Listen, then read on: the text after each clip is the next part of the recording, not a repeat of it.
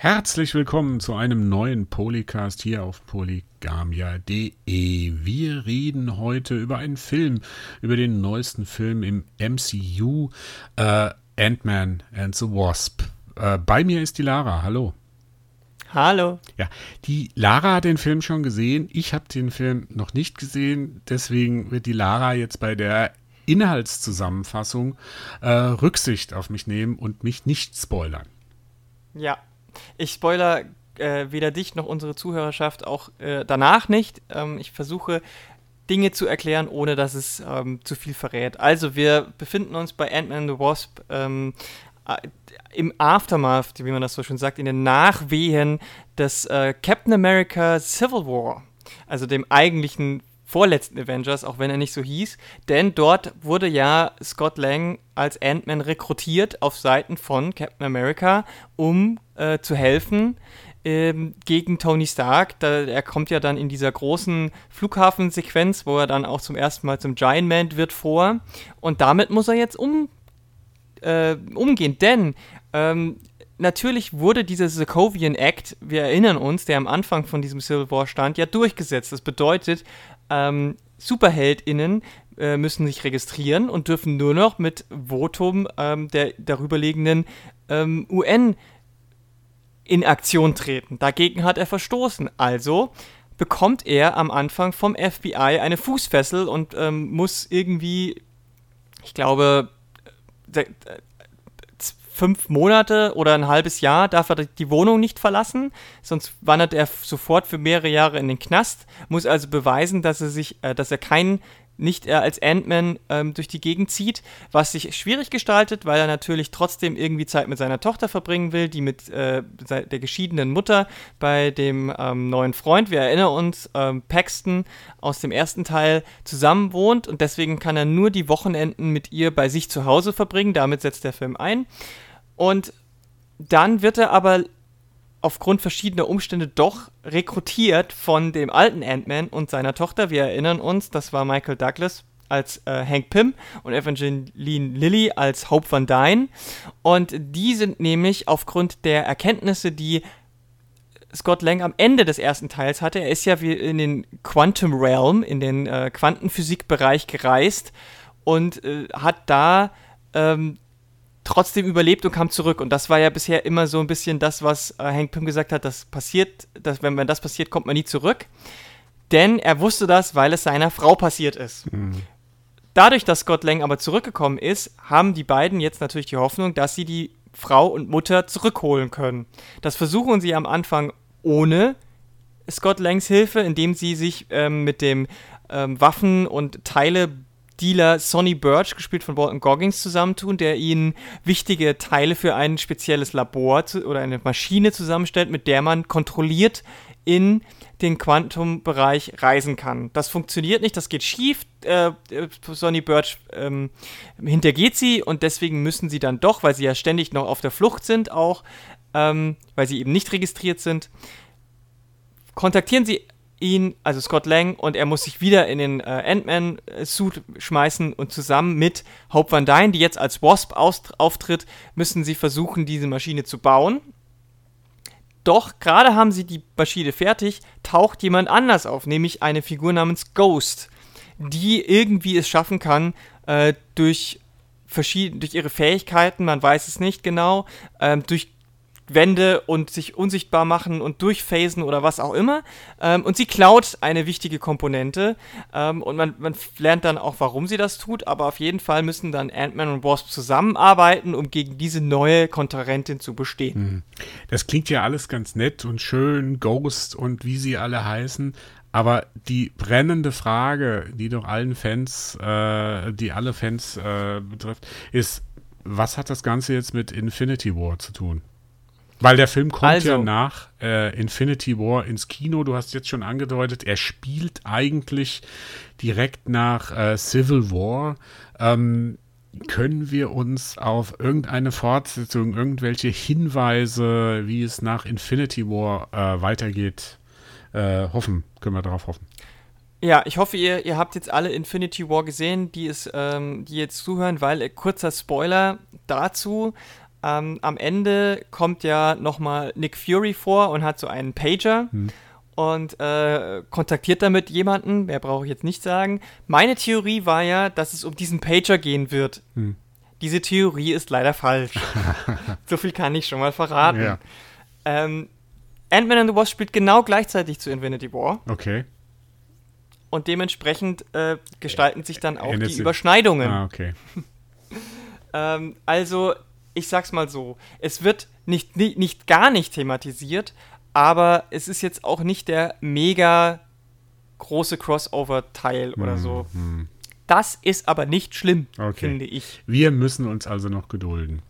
Ja. Ähm, wenn du so erzählt hast, ja, der äh, Superheld, der muss sich da registrieren lassen, er verstößt gegen Auflagen, Fußfessel und so weiter. Klingt so ein bisschen wie die alltäglichen Schattenseiten des Superheldendaseins. ähm, der, der, ich kann mich noch erinnern, der erste Teil, der hat mich so ein bisschen davon überzeugt, dass er halt eher so im Kleinen funktioniert hat. Es ging nicht um die Rettung der Welt, äh, schon wieder im Kleinen. Äh, es ging nicht um die Rettung der Welt, sondern ich habe das beim letzten Mal schon gesagt, das war auch, ja. auch wieder nicht so gemeint, ja. Äh, es ging nicht um die Rettung der Welt, sondern es, hat, es war so ein äh, Heist-Movie, ähm, wie ist es denn diesmal? Ist es, äh, du hast ja auch schon, klang so ein bisschen durch, ist es dann auch wieder so ein, im Grunde genommen, so ein Einbrecherfilm geworden? Nein, leider, oder was heißt leider? Nein, es ist nicht nochmal. Ich glaube, ich bin ganz froh darum, es ist nicht nochmal ein Einbrecher-Heist-Movie oder sonst was. Also, da, wer sich darauf freut, der wird ein bisschen enttäuscht werden. Es geht weniger in diese. Es ist immer noch klein genug. Es geht nicht um die Rettung der Welt. Das ist auch gut und richtig so, weil genau das äh, im Angesichts von Infinity War einfach Quatsch wäre auch. Mhm. ähm, aber es geht um eine persönliche Ebene. Es geht eben darum, die Mutter von äh, Hope oder die Frau von Hank Pym aus dem Quantenbereich zurückzuholen. Also es ist eher eine Rescue Mission mhm. als ein Heist-Movie. Und ähm, ich sag mal so, kennt wer noch die Reise ins Ich? Ich habe eben auch an Inner Space gedacht. Ich habe eben im Moment an Inner Space gedacht. Okay, weiter. Der wird da sehr viel Anleihen, Hinweise darauf bekommen ähm, in diesem Film. Nicht jetzt nicht eins zu eins, aber es gibt einige Szenen, wo ich sage, Moment, da hat doch jemand diesen Film geguckt. Hm, ah, das ist, das, da freue ich mich ja drauf. Inner Space ist ja ein, also Inner Space, die Reise ins Ich mit Dennis Quaid und Martin Short, ähm, ist ja auch äh, von Joe Dante, ja, oder? Ähm, ich glaube, ja. Es ist ja auch einer der Filme, die eine Fortsetzung verdient hätten und nie eine bekommen haben. Mhm. Ähm, jetzt, äh, wie sind denn äh, die Darsteller? Also, äh, wir haben jetzt wieder Paul Rudd als Ant-Man, aber viel wichtiger ist natürlich äh, Evangeline äh, Lilly als Hope Van Dyne, als The Wasp. Es ist ja so, die ist, äh, ist das die endlich die weibliche Superheldin, bekommt sie endlich die gebührende Screentime, die man im MCU bei einer weiblichen Superheldin bisher vermisst hat. Also wir sind ja noch alle in der Vor-Captain Marvel-Zeit, aber äh, das hat man dem äh, MCU ja so immer so ein bisschen angekreidet, äh, dass die Frauen zwar da sind, Superheldin, aber nie so das Sagen haben. Der, der hm. Trailer deutet so ein bisschen darauf hin, beziehungsweise der erste Ant-Man hat ja eigentlich auch schon so darauf hingedeutet, dass sie eigentlich viel besser wäre für die Rolle. Ja, ähm, wie ist das denn jetzt in der Fortsetzung? Das war ja eigentlich eine der wenigen großen Kritikpunkte an dem ersten Teil, dass sie eigentlich die ganze Zeit schon da wäre. Und warum darf sie das nicht bekommen, sondern dieser untrainierte, total unfähige Scott Lang? Ähm, jetzt kriegen wir sie endlich und es ist wirklich so zufriedenstellend. Es ist so schön, jemand, dass es endlich funktioniert und man fragt sich zu Recht, warum das jetzt erst spät kommt. Hm. Also ist, äh, Paul Rudd spielt genauso sympathisch, wie wir ihn aus dem ersten Teil und aus Civil War kennen. Der, er hat eine lockeren, lockere Sprüche drauf und ist dieser emotionale Typ, der, der, der Vater, der für seine kleine Tochter immer da sein will eigentlich, der immer die richtigen Entscheidungen treffen will, der kein böser Mensch ist und trotzdem gezwungen ist, ähm, das Gesetz zu übertreten. Aber Evangeline Lilly stiehlt ihm äh, die Show. Egal ob mit oder ohne Anzug, sie ist eigentlich der Star dieses Films. Also man hätte es auch eigentlich The Wasp und ein bisschen Ant-Man mhm. Aber, also, es ist nicht 100%, der Film traut sich nicht, das wirklich konsequent bis zum Ende zu machen. Das finde ich ein bisschen schade. Da mehr mehr sage ich mhm. dazu in die Richtung nicht. Aber in den Szenen, wo sie auftaucht, da ist sie, da ist sie Frontstar und Center und da ist auch Ant-Man immer derjenige, der da hinten ansteht und, und nicht so gut aussieht, sage ich mal. Ähm, aber auch in den Szenen, wo sie zusammenarbeiten, funktioniert das wirklich super. Und ähm, das, ist, sind, das sind tolle Action-Szenen, da sind tolle Nicht-Action-Szenen. Ähm, das ist, das war wirklich genau das, was ich mir eigentlich erhofft hatte, muss ich sagen. Mhm. Und das jetzt zu sehen, ist eigentlich so, dass ich mir denke, will ich jetzt eigentlich noch einen Black Widow-Film? Eigentlich brauche ich ihn nicht mehr. Die hatte ihre Chance. Ähm, jetzt ist Wasp da und Captain Marvel setzt da hoffentlich das fort, was The Wasp jetzt ähm, endlich geschafft hat. Eine wirklich spannende, interessante Hauptrolle. Sie ist eine Hauptrolle. Sie ist, wenn nicht sogar die Hauptrolle. Auch wenn sie versuchen, die Geschichte um Scott Lang aufzubauen, ist es eigentlich ihre Geschichte. Es geht ja auch um ihre Mutter und deswegen muss ich schon sagen, sie haben versucht, es wirklich gut zu balancieren, aber man merkt schon irgendwie, dass da eine Lücke und eine Leerstelle war, die jetzt endlich gefüllt wurde. Mhm. Ähm, jetzt war der erste Teil Ant-Man ja auch so der, ich sag mal so, die, die, die am, noch die am ehesten die reinste Actionkomödie im MCU. Also da mhm. war nie irgendwie, also es hat jedenfalls nie so das Gefühl, dass es da wirklich irgendwie so ein bisschen düster wird und so weiter. Es war immer eher so locker und leicht, das Ganze. Haben sie das dann auch äh, gut rüber transportiert jetzt in die Fortsetzung? Ja, aber mhm. auch das, äh, das kriegt hier ein bisschen einen, einen, einen Knick. Mhm. Ähm, äh, wenn ihr euch erinnert, wir hatten in der Folge, die wir zu Luke Cage Staffel 2 hatten, haben wir darüber gesprochen, wie gut die Hauptantagonistin Mariah Stokes-Dylan dort war, weil sie auch tragische Vergangenheit hatte, ähm, nachvollziehbar, ein Trauma, aber eins, das eben nicht total platt war, das über die ganze Staffel sich aufgebaut hat. Hier haben wir jetzt endlich eine Antagonistin oder einen Antagonisten mit Ghost, bei dem das ähnlich funktioniert. Mhm. Die ist nicht, äh, die, die Person ist nicht einfach eine Böse, die ist nicht durchgeknallt, kein Evil Scientist, sondern die macht es aus einer Notwendigkeit heraus, was sie macht und dadurch bekommt der ganze Film aber auch einen etwas düstereren oder tragischeren Einschlag, als es der erste Teil hatte. Mhm. Da hatten wir ja den quasi Lex Luthor des MCU, so ein bisschen, mhm, mhm. mit, mit so dem, äh, mit dem Business-Typen, der die Erfindung von Hank Pym zu seinem eigenen Vorteil nutzen will, Kapital draus schlagen will und dem alles egal ist. Darren Hier Cross. ist es jetzt Darren Cross. Jetzt ist es eine sehr menschliche Gegenspielerin, die ähm, überzeugend ist. Ghost hat, bekommt auch genügend Screen, Screentime, um die Motivation der Figur darzustellen, glaubhaft darzustellen und man fühlt auch mit dieser Figur so ein bisschen mit. Ähm, das finde ich trägt aber auch dazu bei, dass es eben nicht mehr diese total locker leichte Actionkomödie hat. Aber es wird wieder sehr gut ausgeglichen von dem Supporting Cast. Okay. Denn natürlich sind Michael Pina und sein Trupp sind auch wieder dabei. Ähm, und auch wenn es nicht mehr ganz so gut funktioniert wie im ersten Teil, aber Michael Pina sorgt, Pina sorgt wirklich wieder dafür, dass man die, die besten Lacher kommen eigentlich fast von ihm. Und natürlich, und ich glaube, das spoil ich jetzt nicht zu viel, darf er auch wieder eine Geschichte erzählen. Ah, wunderbar. Darfst du sagen, über was für eine Geschichte das ist? Oder? Sag ich nicht. Ah, okay.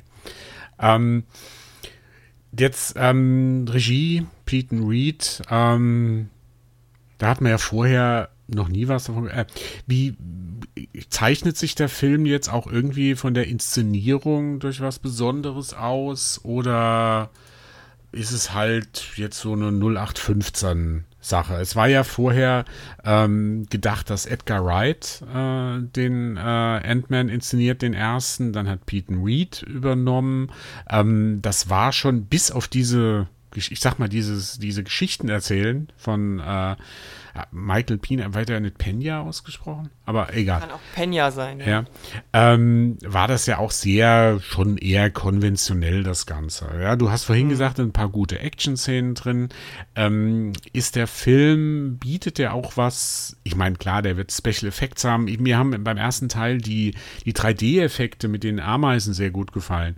Bietet mhm. der äh, zweite Teil da auch irgendwas Vergleichbares, beziehungsweise was eigenes, wo man sagen kann, wow, das ist, äh, da bietet er mehr als die anderen? Ich würde sagen, er setzt das konsequent fort, was der erste Teil angefangen hat. Es wird natürlich wieder sehr viel mit klein und groß und dazwischen ähm, ähm, gespielt und dieses dazwischen ist, glaube ich, das, was auch neu ist, mhm. das auch wirklich sehr witzig und interessant eingeflochten wird. Aber das ist so das Trademark, sage ich mal. Also auch das Trademark mhm. der Helden ist das Trademark des Films. Es wird ganz viel damit gespielt, was kann man klein und groß machen und wie kann man das einsetzen. Auf ganz, ganz viele verschiedene Art und Weisen. Ähm, und das, das ist so ein bisschen das, was den Film auszeichnet. Ähm, die Insekten kommen wieder vor, sind aber bei weitem, glaube ich, nicht mehr so ganz äh, präsent wie vorher. Sie sind da und sie sorgen sowohl für Lacher als auch für coole Momente, aber sie sind nicht mehr so relevant, weil sie natürlich hinter der zweiten Hauptfigur auch so ein bisschen zurückstechen äh, stecken müssen. Ähm, also ich würde sagen, es ist eine konsequente Weiterführung, aber diesen, die, dass es so einen ganz eigenen Schliff hat, wo man merkt, ah, das ist der Peyton Reed-Film, das fehlt ein bisschen. Da ist es dann doch wieder so ein bisschen glatt geschliffener. Also ähm, da muss ich sagen, da, da ist es dann eher wieder so ein bisschen der Standard-Marvel-Film. Aber ich finde, durch den Cast und durch das Drehbuch an sich, also durch dieses eher kleinere, familiärere, ähm, hebt es sich dann doch wieder ab, weil die anderen ja doch immer sehr weltenrettend waren oder, oder größer inszeniert waren. Und das ist auch was, was bei ähm, dem Film immer noch so ein bisschen die Stärke ist. Weil ähm, ich finde, diese Reise zur Rettung der, der, der, äh, der Original äh, Wasp ist schon was, was das Ganze irgendwie bisschen im anderen, nochmal einen anderen Spin gibt. Das gab es vorher nicht so wirklich im MCU, dass es um so starke persönliche, familiäre Dinge ging, ähm, abseits jetzt von diesem Civil War, wo es dann halt so ein Plotpoint war aber mhm. nicht wirklich relevant war für, für die Story. Und da gibt es dann auch ein paar schöne Momente, auch ähm, die Michael Douglas äh, hat als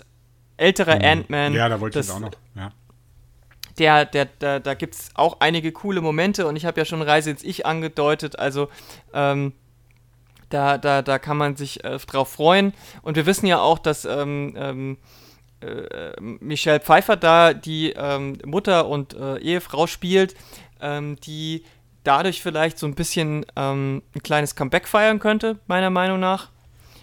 Sie ist jetzt, natürlich ist es jetzt nicht so der, der boah, Überraschungshit über, für sie, aber ähm, sie zeigt, dass sie noch präsent ist, dass sie was drauf hat, äh, dass sie gewisse Rollen spielen kann, dass Rollen auch da sind für Schauspielerinnen ihres Alters. Interessant finde ich, ihr Casting kam übrigens ähm, auch zu einem gewissen Teil von äh, Evangeline Lilly, die okay. ähm, Michelle Pfeiffer auf der Nummer 1 ihrer Wishlist hatte. Weißt du, wer Mike, wen Michael Douglas auf seiner Hitlist, äh, Wishlist Nummer 1 hatte für diese Rolle? Äh, nein. Seine Frau, Catherine Zeta-Jones. Ah, das, das, das, hätte ich ja, das, ich, ich, ich, also ich hätte es ja nicht gewagt, ja, dass du da, da Catherine Zeta-Jones da ähm, haben will. Aber okay, gut. Ähm, Michelle Pfeiffer ähm, kann, hat die Zeit, sich irgendwie da in dem Film auszuzeichnen oder ist es dann eher so ein Cameo, also so, so, so ein Kurzauftritt? Es ist. Ich weiß nicht. Ja, das ist schwierig jetzt immer, weißt du, wir wollen ja nicht spoilern und so. Ja. Dann, dann, ich sag da jetzt lieber nichts dazu. Ähm, man sollte nicht zu viel erwarten, aber mehr sage ich nicht. Ja, also sie ist auf jeden Fall ähm, drin. Länger als eine Minute drin, ja, ja. Ah, ja, ja. okay. Ähm, und auch äh, das kann ich jetzt schon mal vorwegnehmen.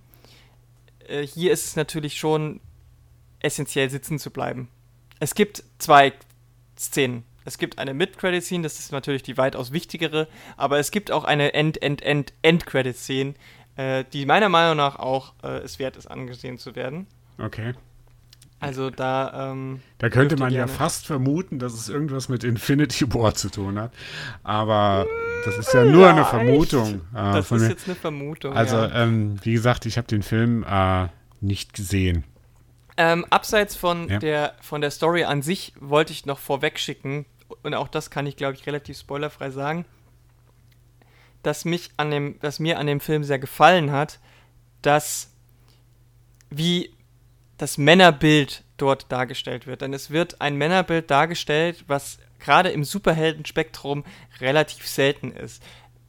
Paul Rudd spielt Scott Lang ohne diese komplett überdrüber Allüren. Also dieses Tough Guy Shit und dieses Ich muss ein Held sein, um die Welt zu retten und ähm, ich, ich muss das ertragen und ich muss das allein schaffen und so weiter. All das ist es nicht. Es wird so ein relativ, für, also für die Filmwelt ein neues Superheldenfil äh, äh, Superheldenbild äh, von einem männlichen Superheldenbild äh, da eingeführt, was mich sehr positiv gestimmt hat, dass gezeigt wird, der Mann muss nicht immer derjenige sein, der am Ende dann doch äh, die, die, die, die, der Tough Guy ist. Man mhm. kann auch eine andere Art von Männlichkeit mit Superheldentum verbinden und dass es eben auch nicht irgendwie zu diesem Clash kommt, den man vielleicht erwarten könnte zwischen den beiden, weil die sind ja, wenn ihr euch erinnert, sind die ja eigentlich ein Liebespaar. Mhm gewesen am Ende und das wird natürlich aufgegriffen, aber es ich finde es halt auch interessant, dass er sich jetzt nicht irgendwie von ihrer Heldinnenrolle bedroht gefühlt fühlt in seiner Männlichkeit. Das ist jetzt alles ohne Spoiler, weil ähm, das mhm. ja, nimmt ja keinen Plot hinweg. Ähm, aber ich finde es interessant und ich finde es gut, dass sie das hingekriegt haben, ähm, ohne da so eine äh, Konkurrenz aufzumachen. Das äh, hat mir sehr gut gefallen. Mhm. Ähm, jetzt hast du den Film so, also schon ziemlich gelobt das Ganze. Gab es irgendwas, was dir nicht so gefallen hat, wo du sagst, boah, ja, das hätten sie schenken können? Naja, ich muss sagen, dass ich natürlich schon ein bisschen enttäuscht war, was ich vorhin schon angedeutet habe, dass ähm, die ganzen Theorien, die ich hatte zu der Verbindung. ja, gut, das liegt ja an dir. Ja, gut, aber ich hätte mir halt schon gewünscht, dass, das, ähm, dass da mehr passiert. Das hat mich ein bisschen enttäuscht, ist, sagt aber nichts über die Qualität des Films aus. Da gebe ich dir recht. Was, der, was man schon kritisieren kann, ist, dass es wieder deutlich mehr wie so ein Ma formelhafter Marvel-Film in dem Sinne wirkt. Mhm. Also, ähm, es hat nicht mehr diese, diesen frischen Anstrich, den der erste Teil hatte. Ähm, Gerade weil es eben. Also ich meine, wenn man jetzt einfach nochmal einen Raubüberfall gemacht hätte, hätte es diesen Anstrich auch nicht gehabt. Bin ich ziemlich sicher. Mhm. Ähm, aber die, diese, diese, diesen Fokus auf das Private oder das kleine familiäre, ähm, auch wenn das gut funktioniert und wenn es schon spannend sein kann. Es ist, wirkt insgesamt schon so ein bisschen, naja, wie eher ein Film, den man, den man vor fünf Jahren gemacht hätte äh, im, im Marvel-Universum. Also das kann man auf jeden Fall kritisieren. Es ist ein sehr harmloser Film. Es ist, der tut niemandem weh. Der, der probiert nicht viel aus, was das angeht. Der geht kein Risiko ein. Der ist nett und unterhaltsam. Ich persönlich finde, es ist genau der richtige Film nach Infinity War, weil man, wenn man aus Infinity War rausgeht, durchaus gerne mal wieder ein bisschen was braucht, was einen, ähm, ich, ich sag's jetzt mal überdramatisch, den Glauben an das Superheldentum wieder zurückbringt. Deswegen finde ich das schon richtig äh, so, aber ich glaube, wenn man den einfach so eigenständig sieht, ohne dass man jetzt den direkten Nachfolger von Infinity War ähm, ähm, hat, also diesen, diese Nach, dieses Nachhallen, dann äh, kann das gut sein, dass die eine oder die andere sagt, naja, das war jetzt aber jetzt nicht unbedingt so der, der Mega-Burner. Das kann ich schon verstehen, dass das vielleicht ein Kritikpunkt ist, ja. Mhm.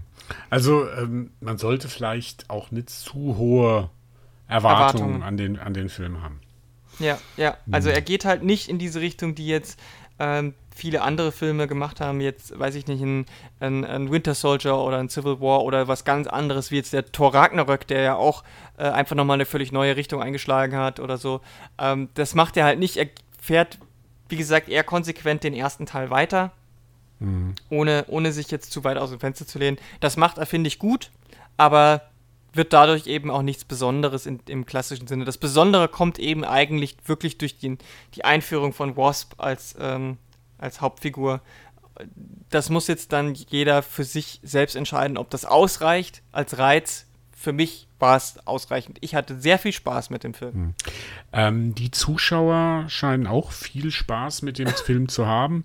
Ähm, der Film hat am ersten Wochenende 20 Millionen mehr eingespielt als der erste Teil. Also ungefähr, ich glaube, so 30 Prozent ist er drüber über den ersten. Es sieht schon danach aus, als könnte er den, äh, es wird auch wieder erfolgreich. Natürlich nicht so in den Sphären, sage ich mal, von Black Panther hm. oder Infinity War.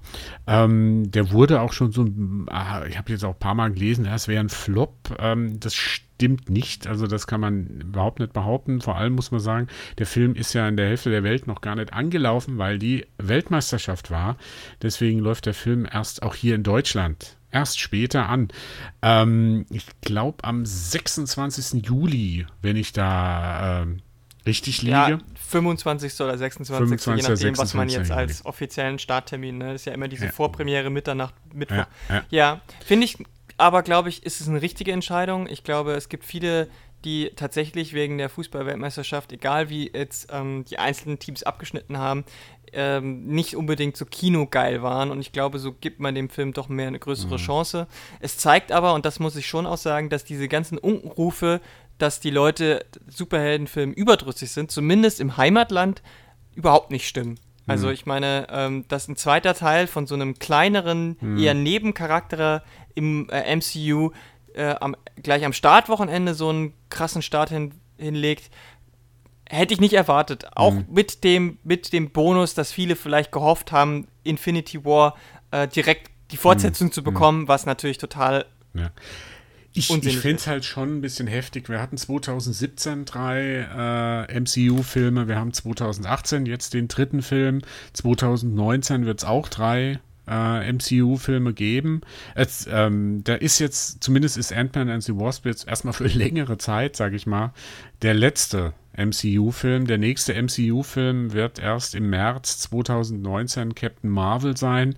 Dann äh, der Infinity War Teil 2 und danach wird es mit Spider-Man weitergehen, wobei die ersten Bilder von Spider-Man Far From Home ja eigentlich auch schon spoilern, hm. was man im Infinity War in den nächsten äh, erleben kann. Ich finde es schon ein bisschen viel. Drei Filme in einem Jahr sind ein bisschen heftig. 2019 dann nochmal drei, 2020 wissen wir jetzt nicht, aber da gibt es ja auch Guardians of the Galaxy ist da schon angekündigt, der dritte Teil. Black Panther, Black Widow, da mhm. haben wir ja kurz drüber gesprochen. Ähm, und sogar irgendwann mal Doctor Strange. Ähm, aber vielleicht fallen denen dann auch noch ein paar ein. Ich, ich finde es schon ein bisschen viel. Ich habe ich meine, momentan sind die so ein bisschen auf einer, äh, auf einer Welle des Erfolgs, sage ich mal. Black Panther, Infinity War, die haben halt die Leute unglaublich angespitzt, beziehungsweise auch noch Thor, Tag der Entscheidung, der lief ja, der ist ja auch gut angekommen. Und die werden alle auf Captain Marvel und auf Infinity War Teil 2 ähm, gucken. Aber ich weiß halt nicht, wie es dann mit Spider-Man zum Beispiel weitergeht. Ja, also ob von Infinity War da eine gute Überleitung. Irgendwann, glaube ich, ist es genug. Ja, ja ich ähm, denke, ich denke, dass ähm, nach Infinity War 2 wird sich echt so ein bisschen ein bisschen beruhigen, wobei ich glaube, der erste Spider-Man war ja doch sehr erfolgreich. Ja, die waren Gerade bei den Jüngeren, ich glaube, dass, dass, dass, dass, äh, dass der zweite auch erfolgreich wird. Ich denke, Captain Marvel wird auch mega erfolgreich ja. sein. Allein wegen der Bedeutung. Aber ja. alles, was danach kommt, wird davon abhängen, wie gut diese Filme geschrieben sind. Wie gut wird der mhm. zweite Spider-Man sein? Wie gut wird das Ende von Infinity War sein? Wie glaubhaft, wie, wie stimmig, wie, mit welchem Gefühl wird man da rausgehen? Ähm, weil, wenn der zweite Infinity War das Ganze so Cheap Trick-mäßig so, naja, eigentlich waren die letzten zehn Jahre dann völlig für den Arsch, diese ganze Thanos-Sache aufzubauen und dann irgendwie in, ein, äh, in, äh, in, zwei Filmen, ne? also davon wird es sehr stark abhängen, ob das Mainstream-Publikum weiterhin Interesse haben wird. Ich meine, es gibt, wird immer genügend Leute geben, gerade auch in den Vereinigten Staaten, die sich jeden Film angucken mhm. werden, der, der, den Marvel produziert, aber diese Massen, wie es jetzt bei Black Panther war zum Beispiel oder eben bei Infinity Teil 1, ich glaube, die werden nur bleiben wenn die Geschichten konsequent auch neue Wege gehen, ein Risiko eingehen. Und du hast gesagt, drei Superheldenfilme, es sind ja noch viel mehr. Es kommt dieses Jahr noch ein Aquaman. Ja gut, das sind jetzt, Wir bekommen- Moment, ich, ich habe jetzt nur in erster Linie von den MCU-Filmen Ja, aber- geredet. Ja. Aber das, das ist für, Wonder, die, Man, Wonder Woman. für den Mainstream-Zuschauer ist es wurscht. Die meisten wissen ja nicht mal, dass es zwei unterschiedliche äh. Universen sind.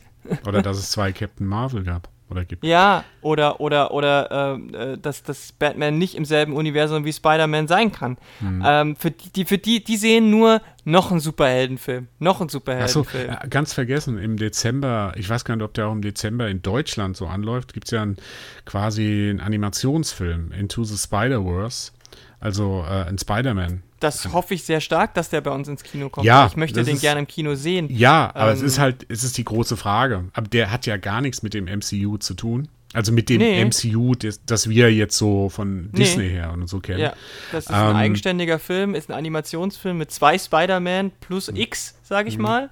Ähm, aber Animationsfilme laufen gerade gut, auch Mhm. in Deutschland immer noch.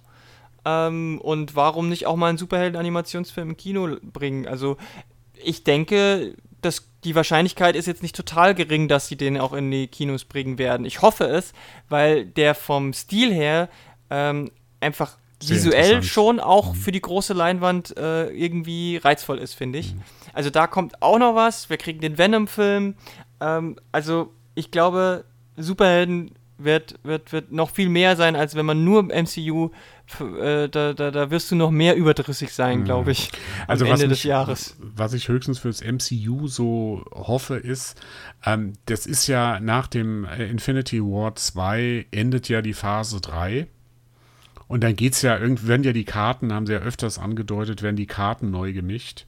Und das haben sie ja bisher immer ganz gut hingekriegt. Ja, also ähm, ob das jetzt äh, von Marvel Avengers zu Iron Man 3, wo die zweite Phase anfing, oder First Avengers Civil War, der auch wahnsinnig erfolgreich war. Ähm, und da wird es jetzt interessant, ähm, wie das weitergeht. Ich glaube halt, sie haben halt, also Kevin Feige oder ähm, wie die alle heißen, die haben das schon so im Blick. Ich hoffe halt auch gerade für mich persönlich, dass bei Guardians of the Galaxy Teil 3, dass das Konzept nochmal funktioniert. Ähm, also, weil das sind mir so die Liebsten, sag ich mal, von den ganzen, äh, so ganz persönlich, von den ganzen äh, Superhelden da. Und ähm, ich bin mal gespannt, wie es weitergeht. Zu Ant-Man and the Wasp kann man nur sagen, dass der Film Lara gut gefallen hat. Sie fühlte sich an die 80er Jahre erinnert mit Die Reise ins Ich. Ähm, sie fand es toll, dass mit äh, The Wasp Evangeline Lilly als Hope Van Dyne endlich mal eine prägnante weibliche Superheldin in das MCU-Universum reingekommen ist. Die Frage ist natürlich, wie ihr, liebe Zuhörer, den Film fandet. Der Film läuft hier in unseren Kinos, ich habe nochmal nachgeguckt, am 26. Juli an. Vielleicht gibt es in einigen Städten äh, noch Vorpremieren. Wir würden uns freuen, wenn ihr mit uns über diesen Film diskutieren könntet. Auf Facebook oder Twitter äh, sind wir gern bereit, äh, mit euch da zu diskutieren, ob ihr den gut fandet, schlecht fandet. Ich werde mir den auch noch angucken. Vielleicht äh, werde ich dann mit Lara diskutieren. Ähm, wir hören uns auf jeden Fall wieder. Bei einer, also erstmal, danke Lara, dass du da warst. Na klar, gerne. Ja. Und wir hören uns wieder bei einer neuen spannenden Folge hier auf polygamia.de. Mach's gut und tschüss. Tschüss.